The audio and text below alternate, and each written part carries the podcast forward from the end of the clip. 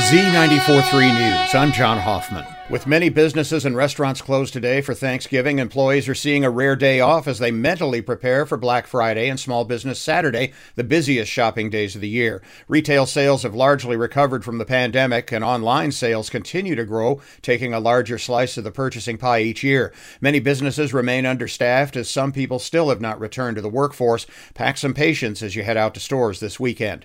Most road construction is on hold for the holiday weekend, and most summer projects are wrapped or wrapping up. An important section of US 20 and 31 on the south side of South Bend is nearly complete after summer and fall work on the US 31 and 20 Michigan Street interchange. The bridge over Michigan, where US 31 heads south, remains one lane each way. It's expected to be completely open along with all ramps in about a week.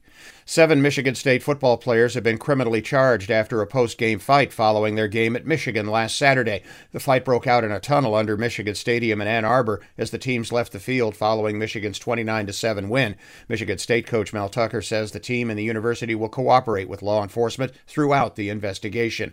Eight Spartan players are currently suspended. Notre Dame's football team will have Thanksgiving Day dinner together today on campus before departing for Los Angeles and Saturday night's game against Southern Cal. The kickoff at 7:30 Saturday night on Sunny 101.5. Notre Dame women's basketball is in the Bahamas for a couple of games over the next few days. The 7th-ranked Irish take on American University this afternoon at 4 on Live 99.9. Z94.3 weather. Partly sunny this morning, cloudy skies this afternoon with a chance of a few rain showers and a high of 52. I'm WSBT 22 meteorologist Carrie Peugeot.